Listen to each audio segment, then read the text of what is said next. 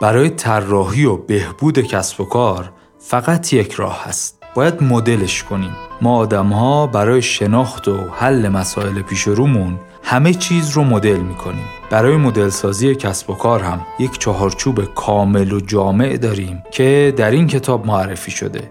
خلق مدل کسب و کار. سلام. من امین علیرضایی هستم و شما به چهارمین قسمت از پادکست پاپیروس گوش می‌کنید. پاپیروس پادکستیه که تو هر قسمت من یک کتاب رو انتخاب می‌کنم و مختصری ازش برای شما تعریف می‌کنم. این پادکست به صورت فصلی منتشر خواهد شد و فصل اول اختصاص داره به کتابهایی در حوزه استراتژی. پاپیروس رو می‌تونید از اپلیکیشن های پادگیر مثل Castbox، Podbean، Google Podcast یا Apple Podcast بشنوید. یا اینکه می‌تونید از شنوتو، ناملیک و تهران پادکست بشنوید و حتی یک هفته بعد از انتشار می‌تونید از کانال تلگرام بشنوید. این قسمت رفتم سراغ یک کتاب جدید، متنوع و خلاقانه به نام خلق مدل کسب و کار از آقای الکساندر اوستروالدر و ایو پینیر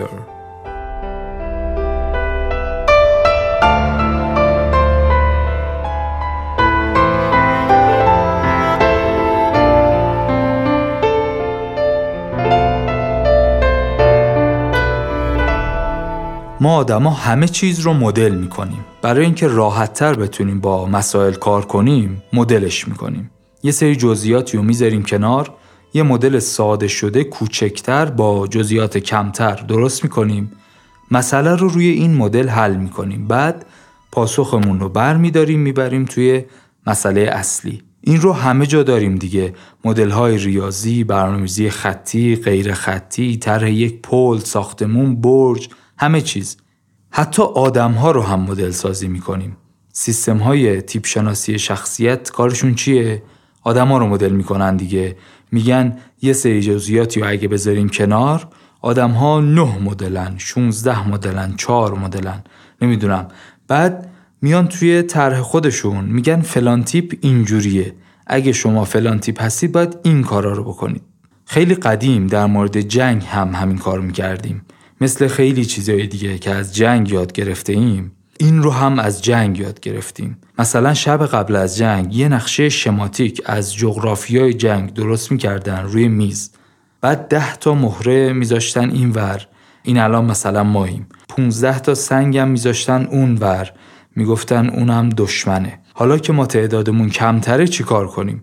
بعد کلی فکر و تحلیل یه استراتژی میچیدن و استراتژی جنگشون رو روی همین سنگ و مهره ها نشون می‌دادن. همه وظیفهشون رو میفهمیدن. فردا صبح می‌رفتن برای جنگ. فضای کسب و کار هم عین همونه. این کتاب روشی رو به ما آموزش میده که می‌تونیم مدل کسب و کارمون رو طراحی کنیم. ما می‌تونیم از این مدل برای ارزیابی و تغییر مدل کسب و کارمون استفاده کنیم. چیزی که این کتاب رو خاص می‌کنه چیه؟ آقای اوستروالدر از مفاهیمی که توی کتاب گفته برای business خودش برای ارائه همین محتوا همین کتاب هم استفاده کرده. از مصورسازی از داستانگویی از ارتباط با مخاطب. مثلا دیدید یه نفر ارائه میده در مورد نوآوری و خلاقیت و نوآفرینی. خیلی هم پرشور و حرارت صحبت می‌کنه. بعد قالب اسلایدهایی که درست کرده از default های Office 2003 هست. تو هر اسلایدم ده خط ریز ریز نوشته. این آقای اوستروالدر این مدلی نیست. برای ارائه کتابش از مفاهیمی که داخل کتاب هست استفاده می‌کنه. اخیرا یک کتاب داره می‌نویسه به نام بیز فور کیدز فکر می‌کنم تموم شده. تمام مراحل توسعه این کتاب رو توی صفحه اینستاگرامش به اشتراک میگذاشت. همین اخیرا یه نظرسنجی گذاشته بود توی اینستاگرام که از بین این دوتا طرح طرح برای جلد انتخاب کنید. کدوم خوبه؟ بعدا همون طرح هم فکر می‌کنم انتخاب شد و چاپ شد. بگذریم می‌خواستم بگم که خودش از حرفای خودش استفاده کرده. واسه همین آدم بیشتر رقبت می‌کنه به حرفش گوش کنه. کتاب سال 2010 منتشر شده و یک سال بعد سال 1390 توسط انتشارات آریانا قلم ترجمه و چاپ شده. یه تیم چهار نفره هم ترجمهش کردن آقای غلامرضا توکلی، بابک وطن دوست، حسام الدین سارقی و بهامین توفیقی. یه پیشگفتار هم داره از جناب آقای دکتر علی نقی مشایخی. یه کار قشنگی هم که انتشارات آریانا می‌کنه در مورد این کتاب هم انجام داده اینه که اجازه نامه رسمی برای ترجمه و چاپ داره از انتشارات ویلی این احترام به حقوق معلف واقعا باعث خوشحالیه نکته دیگه که باعث خوشحالیه اینه که یه زمانی کتابی مثل استراتژی رقابتی توی قسمت قبلی گفتیم 25 سال طول کشید تا به زبان فارسی ترجمه بشه و به دست ما برسه. ولی این کتاب بلافاصله ترجمه و چاپ میشه. مجموعا 35 هزار نسخه فارسی هم ازش چاپ و منتشر شده. تو دنیا هم جزو بهترین کتاب ها تو حوزه استراتژی و استارتاپ و کارآفرینی حساب میشه. رنگی مصوره و پر از مثال. هیچ حرفش رو بدون مثال نمی‌ذاره. خلاصه کتاب خیلی مهم و بینظیریه. کتاب پنج تا فصل داره و هر فصل رو با یک رنگی مشخص کرده. عنوان فصل اول کتاب هست تابلو طراحی و در توضیحش نوشته زبان مشترک برای توصیف مصورسازی ارزیابی و تغییر مدل‌های کسب و کار. یعنی تصوری که نویسنده داشته این بوده که این ابزار تبدیل بشه به یک زبان مشترک. تقریبا هم همین شد.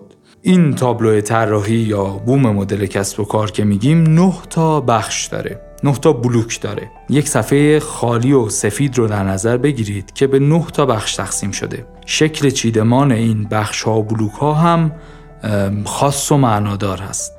تصویرش رو توی صفحه اینستاگرام می‌گذارم. اگر فراموش کردید یا تا به حال ندیدید پیشنهاد می‌کنم پادکست رو پاس کنید برید اون تصویر رو ببینید بعد برگردید. من اینجا منتظرم.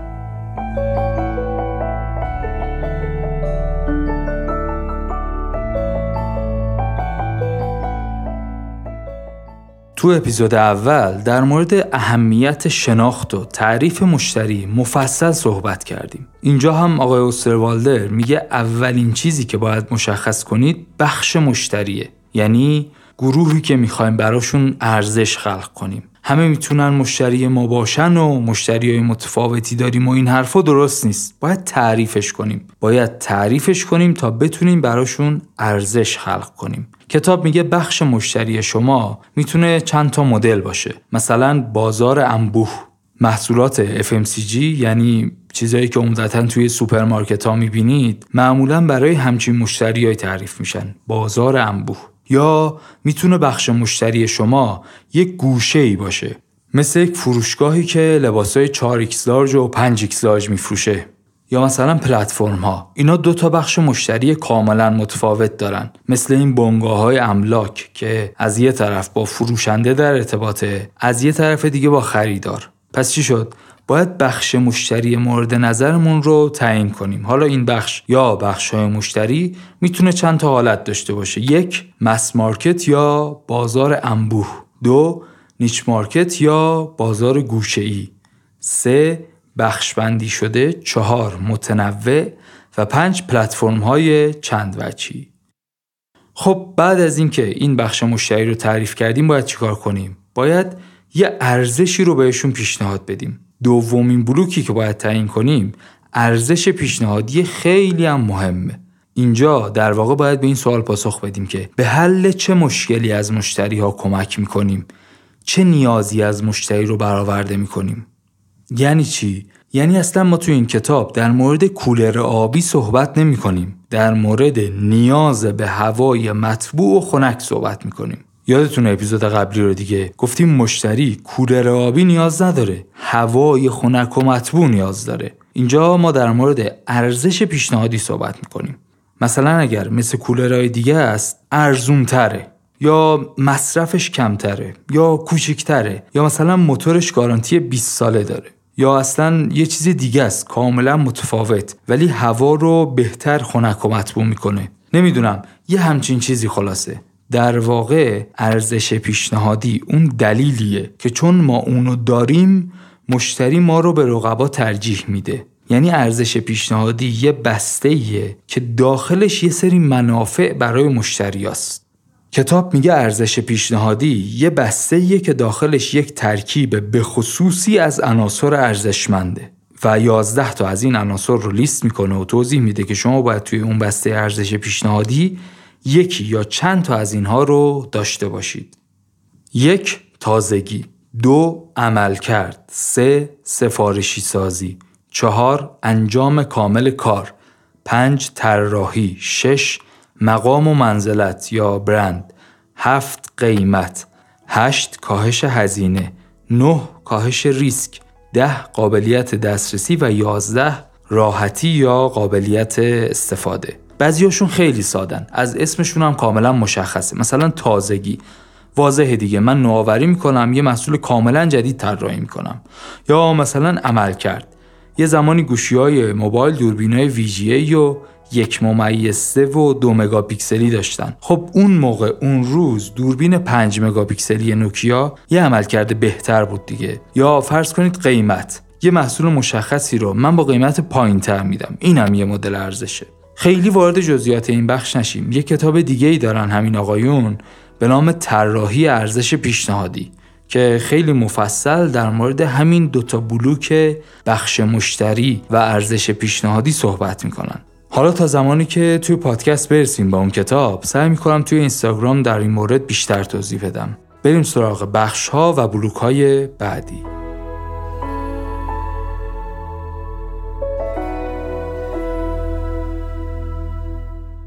بخش بعدی کانال ها هستن. توی این بلوک ما باید به این سوالا جواب بدیم که از چه کانال هایی می‌خوایم با مشتری در ارتباط باشیم.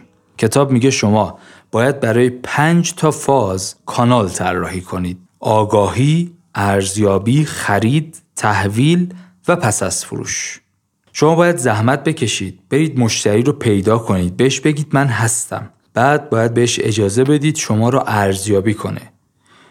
بذارید با یه مثال بریم جلو. این تابلوهای بزرگی که مغازه‌دارها می‌زنن سر در مغازشون یا اینکه تبلیغات می‌کنن چرا؟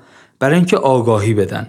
به آبر پیاده یا کسی که با ماشین داره رد میشه بگن خانم آقا ما هستیم. بعد شما می‌تونید وارد مغازه بشید لباس ها رو ببینید دست بزنید بپرسید جنسش چیه دوخت کجاست. تو این مرحله علاوه بر مشخصات فیزیکی محصول یه سری اطلاعات اضافه ای که فروشنده میده اخلاقش چیدمان فروشگاه نورش همه اینها تاثیر گذارن بعد می‌تونید پروف کنید لباس رو تو تنتون ببینید. همه اینها با هم کمک می‌کنن. شما ارزیابی کنید. فاز دو گفتیم ارزیابی دیگه.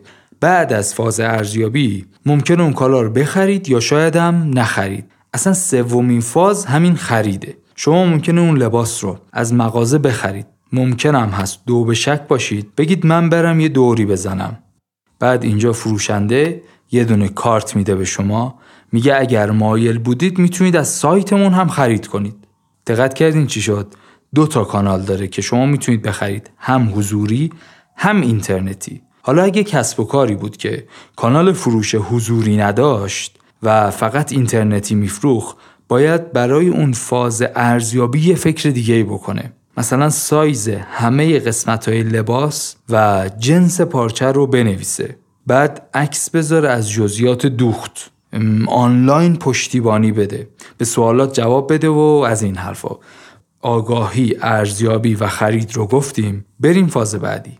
فاز بعدی تحویله. اگه حضوری خرید کنید که همون لحظه لباس رو می‌ذارید توی پاکت و میرید خونه. ولی اگه اینترنتی بخرید یه نفری اون تیشرت رو میاره در خونه. پیک، پیک موتوری، پست یا پیک اختصاصی. نمی‌دونم اون پیکی که تیشرت رو آورد در خونتون میشه کانال فاز تحویل. خب دیگه الان فروختیم و به دست مشتری هم رسیده و دیگه تمومه. نه یه دو دقیقه صبر کنید کارتون دارم. هنوز یه فاز مونده. خدمات پس از فروش. فاز پنجم خدمات پس از فروشه.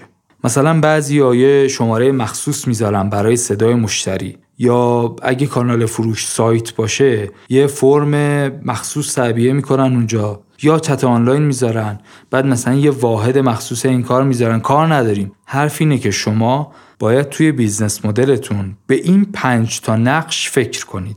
حالا ممکنه یه جایی دو تا از این نقش ها رو یک کانال ایفا کنه. ولی به هر حال برای هر پنج تا نقش باید فکر کنید و یک مجموعه منسجمی رو طراحی کنید. این منسجم هم مثل تمرکزه. وقتی حرف در مورد استراتژیه این کلمه ها زیاد میان.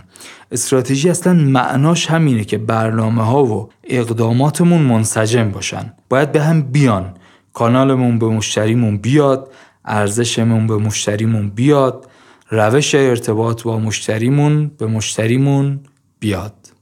بعدی ارتباط با مشتریه. بلوک چهارمی که داریم میگیم ارتباط با مشتریه. جالبه که این موضوع انقدر مهم شده و ارتباط با مشتری و طراحی و چیدمانش اونقدر مهم بوده که به عنوان یکی از نهتا بلوک اومده. یعنی چی؟ یعنی همونقدر که مهمه که مشتریت کیه یا جریان درآمدیت چیه؟ همونقدر هم مهمه که ارتباط با مشتری رو می‌خوای توی این مدل کسب و کار چطور سازماندهی کنی. به نظرم خیلی ها کم توجهی می‌کنن بهش. ذاتا هدف از این ارتباط با مشتری می‌تونه سه تا موضوع باشه. جذب مشتری حفظ مشتری و افزایش میزان فروش. نکتهش هم همینجاست که ما معمولا خیلی فکر می‌کنیم توجه می‌کنیم انرژی می‌ذاریم که مشتری جدید جذب کنیم. ولی واسه حفظ و فروش بیشتر به همون مشتری اونقدر که لازمه تلاش نمی کنیم. تو بخش قبلی هم گفتیم اون وظایف خدمات پس از فروش رو فراموش می‌کنیم. از این زاویه هم اگه بخوایم نگاه کنیم ما باید هر سه انگیزه در ارتباط با مشتری رو در نظر داشته باشیم. حالا اینکه اولویت بندی کنیم مثلا یه کمپینی بذاریم دو ماه تمرکز کنیم روی جذب باز بعدش بریم سراغ حفظ. کاری ندارم ما با این موضوع. اون سر جای خودش.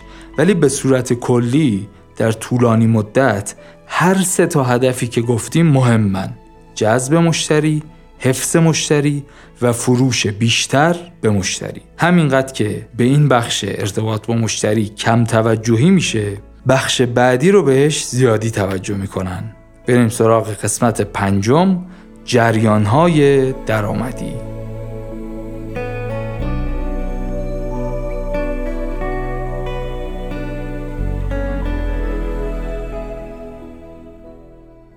خب در مورد این قسمت خیلی لازم نیست تاکید کنم. معمولا همه به اندازه کافی و بعضی وقتا هم بیش از اندازه کافی بهش توجه میشه. یعنی بعضی وقتا business model رو محدود می‌کنن به همین بلوک جریان درآمدی. میگن business model یعنی چجوری پول در بیاریم تو کسب و کارهای مختلف ممکن از روش های مختلف پول در بیاریم. از روش های مرسومش اینه که مثلا کالایی رو میفروشیم یا اینکه ساعتی مشاوره میدیم. کتاب اومده اینا رو تحلیل کرده دستبندی کرده. میگه هفت تا روش مختلف برای پول درآوردن وجود داره. اولی فروش دارایی. مثلا شما یه ماشین می‌خرید از تولید کننده خود رو. دوم حق استفاده مثلا مشاوره ساعتی که گفتیم یا مثلا قبض موبایلی که هر چقدر استفاده کرده باشید پرداخت می‌کنید. سومی حق عضویته معمولا باشگاه بدنسازی این مدلی‌ان ماهی X تومن می‌دید در یک ماه هر چند بار خواستید هر چقدر خواستید می‌تونید برید باشگاه. چهارم اجاره است. مثلا ممکنه شما خونه اجاره کنید ماشین اجاره کنید. بعدی اعطای حق امتیازه. یه مثال معروف و بزرگ داره. قبلا هم در موردش صحبت کردیم. اپیزود اول اونجایی که گفتیم آقای ری کراک مکدونالد رو چطور بزرگ کرد. مکدونالد حق استفاده از نام و دستورالعملش رو میده و پول می‌گیره. در واقع حق امتیازش رو میفروشه. ششمین نوع جریان درآمدی حق کارگزاریه. اینایی که کمیسیون یا کارمزد می‌گیرن مثل بنگاه املاک. و هفتمین جریان درآمدی هم هست انجام تبلیغات. سایت های پربازدید اینفلوئنسرهای اینستاگرام کنار زمین فوتبال توی استادیوم ها وسط پادکست دوشنبه شب ساعت یه رو به دوازده وسط برنامه 90 یادش بخیر. و هر جای دیگه ای که مخاطب هست می‌تونه محل خوبی برای جریان درآمدی تبلیغات باشه. پس چی شد؟ یه بار دیگه مرور کنیم. گفتیم اول فروش محصول دوم حق استفاده مثل اپراتورهای موبایل سوم حق عضویت مثل باشگاه ها چهارم اجاره پنجم حق امتیاز مثل مکدونالد. ششم کمیسیون مثل بنگاه ها و هفتم تبلیغات مثل وسط برنامه 90 پس چی شد؟ تا اینجا پنج تا بلوک رو بررسی کردیم. بخش مشتری و ارزش پیشنهادی کانال ها و ارتباط با مشتری و پنجمین بلوک هم جریان درآمدی بود که انواعش رو اسم بردیم. صفحه 48 کتاب یه تصویر خیلی جالب و کاربردی داره. میگه همونطور که مغز نیمکره راست و چپ داره و سمت راست بیشتر مربوط به احساس و نیمکره چپ مربوط به منطقه بوم کسب و کار هم تقریبا همینه.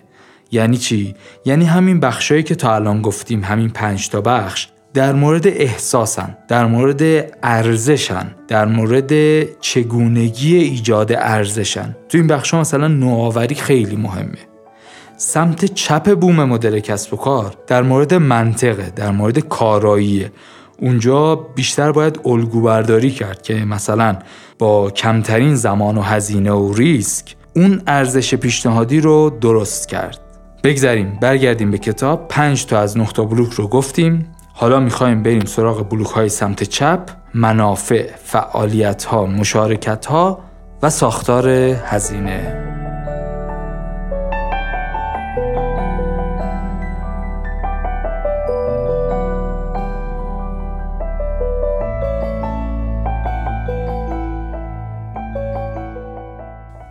خب گفتیم که باید ارزش پیشنهادی رو درست کنیم. چی لازم داریم؟ یه سری منابع می‌خوایم. باید منابع رو بگیریم روش یه سری کارایی انجام بدیم ارزش رو خلق کنیم. پس بخشای بعدی ما هستن منابع کلیدی و فعالیت های کلیدی. منابع کلیدی چهار مدلن. فیزیکی مثل خط تولید معنوی مثل برند انسانی و مالی.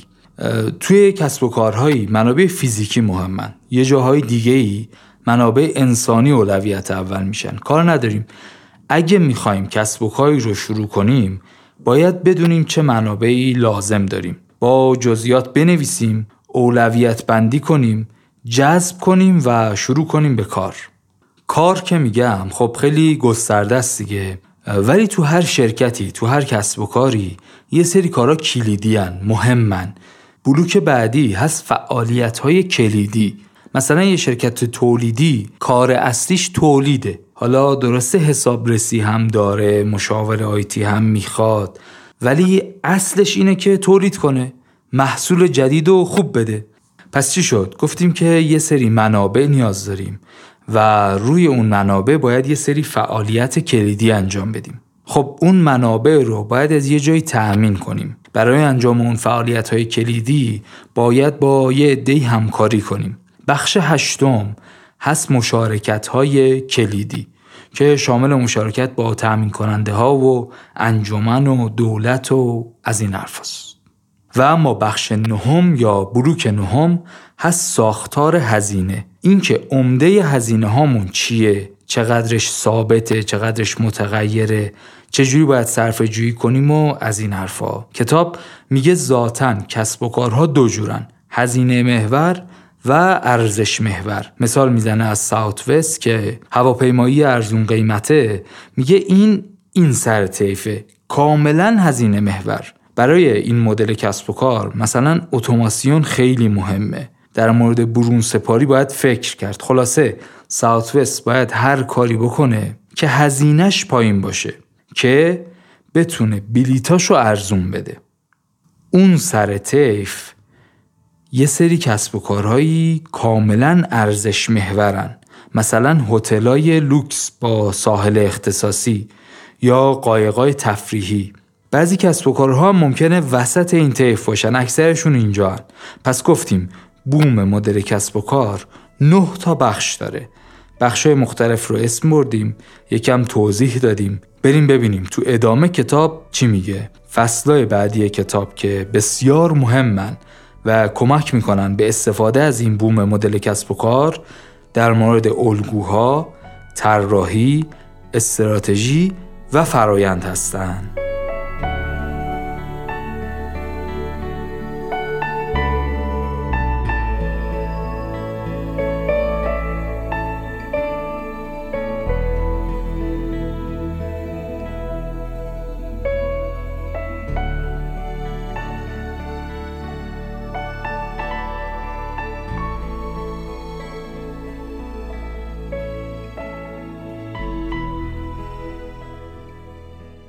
فصل دوم کتاب در مورد الگو هاست.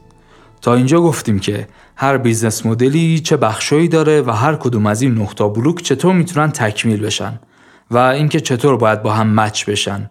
کتاب میگه اگه 100 تا business رو انتخاب کنیم، business model شون رو بنویسیم، 20 تاشون تقریبا شبیه همن، 10 تاشون یه جورن، 15 تا دیگهشون اون طرف شبیه همن و الی آخر. یعنی چی یعنی اینها از یه الگوی خاصی پیروی می‌کنن. چند تا از این الگوها رو هم معرفی می‌کنه. مثلا تفکیکی، دنبالدار، پلتفرم، رایگان، باز. حسن این کار چیه؟ اینه که اگر کاری که می‌خوایم انجام بدیم کار جدیدیه. business model ش نوآورانه است. اگه بدونیم business model ما تو کدوم الگو قرار می‌گیره کمک می‌کنه اجزای business model رو بهتر تنظیم کنیم. آزمون و خطامون کمتر میشه. خب دوتا از این الگوها رو بگیم. اولین الگویی که معرفی می‌کنه الگوی تفکیکیه. یعنی چی؟ میگه کسب و کارها توی یکی از این سه تا دسته تفکیک شده از هم قرار می‌گیرن. منبعش هم یه مقاله مال سال 1999 میگه این سه تا دسته کاملا از هم متفاوتن. البته ممکنه که یه شرکتی ترکیبی از دو تا یا سه تا از این دسته ها باشه. ولی ایدئال اینه که یکی از این سه تا استراتژی رو انتخاب کنه و بره تو یکی از این سه تا دسته قرار بگیره سه تا دسته چی هن؟ کسب و کارهای ارتباط با مشتری، کسب و کارهای نوآوری محصول و کسب و کارهای زیرساختی. هر کدوم از این سه تا استراتژی اصول و الزامات خودشون رو هم دارن. حواسمون باید باشه اینجوری نیست هر چیزی که در یک کسب و کاری دیدیم و خوشمون اومد رو ورداریم بیاریم ما هم پیاده کنیم. ممکنه یه روشی در منابع انسانی یه تکنیکی در بازاریابی یه جایی ببینیم اونجا هم خوب کار کنه. ولی اگه اونو ورداریم بیاریم تو شرکت خودمون خوب که نیست. هیچ خودمون هم بیچاره می‌کنیم. پس بهتر خودمون رو بشناسیم دقیق تر بشناسیم واقع بینم باشیم اون کاری رو انجام بدیم که واسه ما واسه الگوی مدل کسب و کار ما مناسبه. این مدل میگه کسب و کارها در سه دسته کاملا متفاوت قرار می‌گیرن. یا مثلا اینجوری که شرکت ها تو هر صنعتی باید تفکیک بشن به یکی از این سه حالت. یا مثلا اینجوری که باید به مرور یکی از این سه تا استراتژی رو انتخاب کنن تو یکی از این سه تا استراتژی سرآمد باشن. گروه اول کسب و کارهای ارتباط با مشتری هن. اینها کاملا مشتری محورن. چیزی که مهمه مشتریه و ارتباط با مشتری. باید برن مشتری رو پیدا کنن ارتباط ایجاد کنن ارتباط رو حفظ کنن. اینجا business خیلی خدمت محوره. همه چیز بر اساس اینه که حق همیشه با مشتری است. مثل این جواهر فروش های لوکس که دیدید وقتی یه مشتری به خصوصی داره میاد در مغازه رو میبندن مشتری میشینه چهار نفر همزمان بهش خدمت میدن. اون مدلیه. گروه دوم کسب و کارهای نوآوری محصولن. اینا business هایی که باید تحقیق توسعه کنن محصول جدید بدن. معمولا هم خیلی سریع می‌تونن با محصول جدیدشون وارد بازار بشن. چون محصولشون جدیده می‌تونن قیمت بالایی بذارن. رشد صنعت معمولا اینجاها سریعه و اصلا همین سرعت عامل کلیدیه. تو این کسب و کارها کارمندای خلاق و نوآور خیلی مهمن. در نهایت گروه سوم کسب و کارهای زیرساختی هن. اینا باید یه زیرساختی ایجاد کنن یا با یه پلتفرمی در حجم بالایی کار کنن. بنابراین زیرساخت سنگینی لازمه. مثلا فضا برای تولید خط تولید اتوماتیک. اینجا چیزی که باعث پیشرفت میشه صرف جویی ناشی از مقیاسه. یعنی چی؟ یعنی زیاد تولید می‌کنیم هزینه سربارمون میاد پایین می‌تونیم ارزون بفروشیم. تو این فضا رقابت بر اساس قیمته. و تمرکز روی مدیریت هزینه است. کتاب یه مثال کامل می‌زنه از یه شرکت مخابراتی که هر ستا کار رو با هم انجام می‌داده و به مرور تفکیک شده توی بازار به سه تا شرکت. یه شرکت کار زیرساختی انجام داده یکی کار ارتباط با مشتری و اون یکی هم نوآوری محصول. بگذریم خلاصه اینکه کسب و کارها رو به سه تا دسته تقسیم کرد. اگه حواستون کامل به پادکست بوده باشه و اپیزود قبلی رو هم خوب گوش کرده باشید الان باید یه لامپ بالای سرتون روشن شده باشه و ارتباط بین این حرف و اون حرفی که تو قسمت قبلی گفتیم رو پیدا کرده باشید.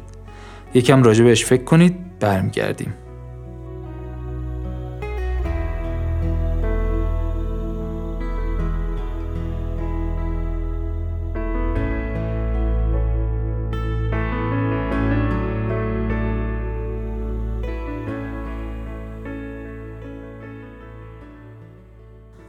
گفته بودیم دیگه هر جا حرف از استراتژی باشه مستقیم یا غیر مستقیم رد پایی از حرفای پورتر وسطه. این کسب و کار زیرساختی که گفتیم اینجا حرف از مدیریت هزینه و خط تولید و صرفه‌جویی ناشی از مقیاس زدیم. عینش رو قسمت قبلی هم تعریف کردیم دیگه اونجا اسمش رو گذاشتیم رهبری هزینه. کسب و کار ارتباط با مشتری رو گفتیم مهمه به مشتری نزدیک باشیم. حرف حرف مشتری تمرکز روی مشتریه. خب در مورد استراتژی تمرکز هم همچین حرفایی زده بودیم دیگه. یا مثلا کسب و کار نوآوری محصول که اینجا گفتیم قسمت قبلی گفته بودیم تمایز و یکی از اون تمایزها تمایز محصول بود. بگذاریم کتاب چند تا الگوی دیگه هم معرفی می‌کنه. مثلا پلتفرم های دو یا چند وجهی. میگه پلتفرم ها نقش واسط بین دو یا چند بخش مشتری رو دارن بازی می‌کنن. مثل بنگاه املاک یا سایت های مثل دیوار و شیپور و eBay و یا اپلیکیشن های مثل اسنپ و تپسی. یکی می‌خواد کالایی بفروشه و یکی می‌خواد بخره. یکی می‌خواد خونه اجاره کنه و یکی اجاره میده. business های این مدلی رو بهش میگن پلتفرم. ذاتا این مدل business های پلتفرمی شامل اثر شبکه‌ای یعنی چی؟ یعنی هر چقدر بیشتر توی گروه یک مشتری ها نفوذ می‌کنه برای یه نفر عضو گروه دو جذابتر میشه. بعد وقتی واسه اعضای گروه دو جذاب شد اونا میان عضو میشن. بعد واسه اعضای گروه یک جذابتر میشه و الاخر اینطوریه که اگر یه نفر بازیگر بزرگی حاکم بازار بشه خیلی سخت میشه کنارشون زد. و اما فصل سوم در مورد طراحی صحبت می‌کنه. اصل کاری که به عنوان مأموریت این مدل و این کتاب مطرح شده طراحی و تغییر مدل کسب و کاره. توی این مسیر میشه طراحی مدل کسب و کار رو با طراحی معماری مقایسه کرد مثلا. میگه همون کارهایی که معمار می‌کنه باید طراح کسب و کار هم انجام بده. یا مثلا یک مجسمه تراش رو تصور کنید. وقتی که به یک تکه سنگ بزرگ نگاه می‌کنه مجسمه رو داخلش تصور می‌کنه. چیزی که نیست رو داخلش تصور می‌کنه. بعد شروع می‌کنه به ساختنش. برای طراحی یه مدل کسب و کار هم شما باید بتونید چیزی رو تصور کنید که نیست. حالا برای اینکه تو این مسیر گمراه نشیم هزینه یادگیریمون زیاد نشه کتاب چند تا روش معرفی می‌کنه. بینش مشتری ایده پردازی تفکر تصویری نمونه سازی قصه و سناریوها. مثلا در بینش مشتری میگه نباید در مورد خودمون حرف بزنیم نباید بگیم چی می‌تونیم به مشتری ها بفروشیم چه جوری باهاشون ارتباط بگیریم. سوال باید در مورد مشتری ها باشه. اونا دوست دارن چی بخرن؟ اونا دوست دارن چه جوری باهاشون ارتباط برقرار بشه؟ الی آخر. پس میگه یک تکنیک اینه که از زاویه مشتری ها نگاه کنید. یا مثلا میگه تصویری فکر کنید. چیزی که تو خود این کتاب هم پیاده شده. یا فرض کنید قصه گویی. میگه قصه بگید. در مورد ارزش پیشنهادیتون در مورد اینکه چطور مدل کسب و کار شما به مشتری کمک می‌کنه قصه بگید. اصلا ساختار مغز ما طوری طراحی شده که قصه ها رو یادمون میمونه. بگذاریم. مطلب طولانیه و خیلی مهمم هست. اگه علاقمند شدید از دست ندید کتاب رو. گفتیم کتاب کتاب خاصیه. مثلا آخر این فصل دو تا صفحه رو خالی گذاشته. سفید بعد گوشه سمت چپ پایین. کوچک. نوشته که آیا شجاعت آغاز مجدد از نقطه صفر را دارید؟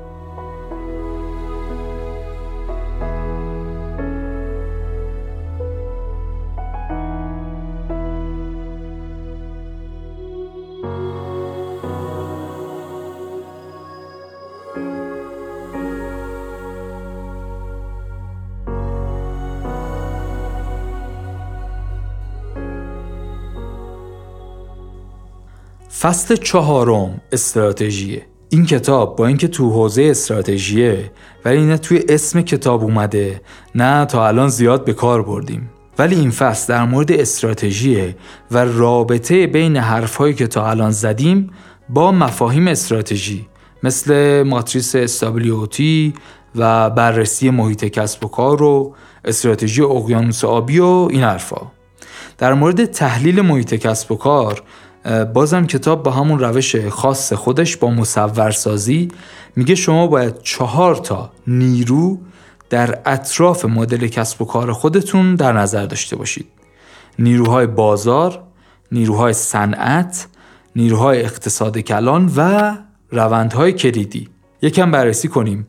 گفتیم نیروهای بازار. خب طبیعتا این نیروها سمت مشتری ها و خریدارانه. و در مورد اینه که تقاضاشون چیه چقدر پول دارن هزینه های تعویز چجوریه قدرت چانه زنیشون چقدره و این حرفا. نیروهای صنعت شامل تأمین کنندگان رقبا تازه واردا و محصولات جایگزین. حواستون بود؟ چهار تا از پنج نیروی پورتر رو اینجا گفتیم. قدرت چانهزنی خریداران رو هم در سمت نیروهای بازار گفتیم. این شد نیروهای پورتر. بازم حرف از پورتر بود. تحلیل اقتصاد کلان و بررسی روندهای کلیدی مثل روندهای فناوری، اقتصادی اجتماعی، فرهنگی، سیاسی و مقرراتی رو هم فراموش نکرده. مثلا این روندهای تنظیم مقررات واقعا چیز مهمیه. فرقی نداره هر جای دنیا هم به نوعی تاثیر خودش رو می‌گذاره. یا مثلا یه جاهایی روندهای سیاسی کاملا تاثیرگذار رو همه چی. اگه نبینیمش کسب و کارمون از دست رفته خلاصه. بگذریم از سیاست بگذریم. کتاب در مورد اقیانوس آبی هم صحبت می‌کنه. اقیانوس آبی مفهومیه که اولین بار سال 2004 مطرح شد و سال 2005 در کتابی با همین نام معروف و پخش شد. حرفش چیه؟ میگه اگر یه جایی یه عده با رقبا شدیدن سر قیمت و شرایط فروش و خدمات جنگ کنن آخرش برای همشون شکسته. این مثل شرایطیه که توی اقیانوس کوسه ها به جون هم میفتن همشون زخمی میشن کلی خون ریخته میشه تو اقیانوس اقیانوس قرمز میشه. میگه به جای این کارا برید یه گوشه ای که اقیانوس آبیه. اونجا کسی نیست راحت زندگیتون رو بکنید. کار نداریم خیلی وارد جزئیات اون کتاب نشیم. قسمت بعد ایشالا مفصل در موردش صحبت می‌کنیم. ولی اون کتاب برای رسیدن به اون اقیانوس آبی یک چارچوب چهار اقدام داره که میگه یه سری کارایی رو باید حذف کنیم یه سری کارا رو کم کنیم. یه سری کارا رو بیشتر کنیم و یه سری کارا رو هم ایجاد کنیم. پس چی شد؟ حذف کاهش افزایش ایجاد. کتاب تو این فصل میاد راهنمایی می‌کنه که رابطه این چارچوب چهار اقدام با مدل کسب و کار چیه؟ تو فصل آخر هم کتاب در مورد فرایند طراحی مدل کسب و کار صحبت می‌کنه. کتاب میگه طراحی مدل کسب و کار پنج تا مرحله داره. آماده سازی، شناخت، طراحی، پیاده سازی و مدیریت. تو هر مرحله هم بهمون به میگه از کدوم بخشای کتاب میشه کمک گرفت. و در نهایت دورنما اسم نیم فصل آخریه که میگه خیلی حرفایی که زدیم حرفای خوبی بود ولی کسب و کار همش این نیست. هنوز اجرا مونده business plan مونده. در نهایت انتهای کتاب هم در مورد فرایند ایجاد این کتاب و feedback بازار و مراجع صحبت می‌کنه برامون.